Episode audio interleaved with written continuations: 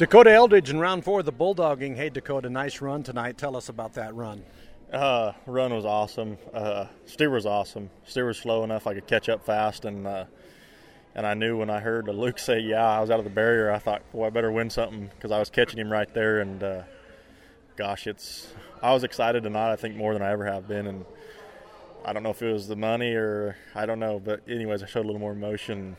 Uh, it's fun out here. I'm gonna have fun the rest of the week and Yeah. win as much as I can. It is, you know, twenty six thousand around. You guys have got to really be tickled about the the increase. Oh man, you know, I mean, we rodeo all year long, and it's it's a tough road. Um, and there's a lot of fun, but there's a lot of downs, and uh, and you got to stay mentally tough. And and now with this money, I mean, it's worth sticking it out all year long. And uh, I mean, I wouldn't change it for anything, but it's it's good to come down here and, and get paid good. You know, I mean, we still got to win. I mean, that's a tough thing when you get down here. It's not all fun and games and partying and nightlife and.